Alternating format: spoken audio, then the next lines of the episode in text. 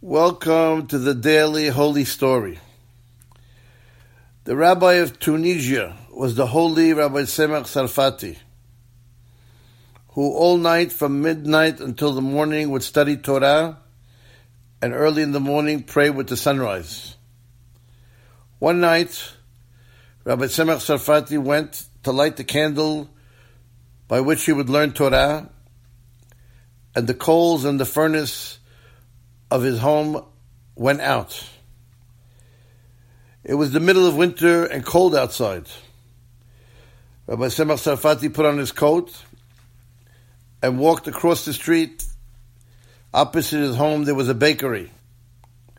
And he knocked on the door in the middle of the night, where a young Arab boy used to sleep there in the bakery and get up early in the morning to begin the baking for the day.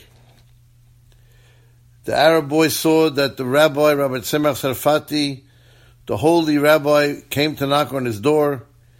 He got up out of bed and he lifted the heavy pillar that was locking the door. And he opened the heavy door and let the rabbi in and asked him, Yes, what can I do for you, Rabbi? Rabbi Tzemach Tzarfati told the boy, I need some fire because my coals have gone out. So he took him to the furnace, he lit his candle, and sent him on his way and went back to bed after closing the door. As Rabbi Tzarfati was about to enter his home, a strong wind came and blew out the candle. Rabbi Tzarfati went back to the bakery, once again knocked on the door, and once again the Arab boy got up and lifted the heavy block that was closing the door and opened the heavy door once again. And again he let him in because he told him the candle went out. And again he lit his candle. The rabbi left, he closed the door, went back into bed. And again, as he was entering his home a second time, the candle was extinguished by the wind that was outside. This happened three or four times. By the fifth time, the boy didn't want to answer the door anymore. He told the rabbi he was tired and that he has to get up early in the morning to work all day long at the bakery. The rabbi insisted that he open the door because the rabbi never stopped learning Torah in the middle of the night. So the boy reluctantly got up, opened the door, and started complaining to Rabbi Tzemach Tzarfati, you know, I have to get up early in the morning and now I got up five times for you. How am I going to get up in the morning? The rabbi looked at him with his holy eyes and blessed him. And he told him, I give you a blessing that you will become so wealthy that you will have so much gold as heavy as that heavy pillar that you picked up from the door in order to let me in. When the Arab boy heard that blessing, he rejoiced because he knew that any blessing the holy rabbi gives comes true. Sure enough, the rabbi went back, learnt all night, and prayed with netz. A few days later, the Arab boy was walking in the street after finishing work, and he bumps into a stranger in town. The stranger looks at him and tells him, Young man, what do you do? He told him, I work in a bakery every day. He told him, if that's the case, I will pay you 10 times the amount you make. And for the next 30 days, you work for me. The boy agreed, went back to his boss, and took a leave of absence for 30 days.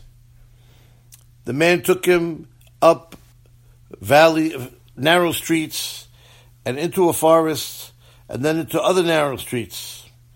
And finally, after reaching a certain point, he told him, Now I need to put blindfolds on you because you cannot know where I'm taking you. And he took him to his house, took him down to the basement, and took the blindfolds off. And the boy sees all kinds of golden coins little ones, medium ones, large ones.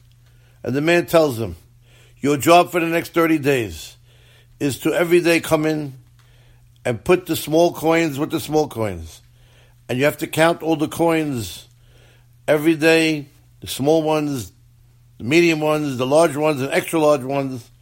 And then at the end of 30 days, you will give me a total of all the coins and the total amount I have. So the boy started working every day with the golden coins.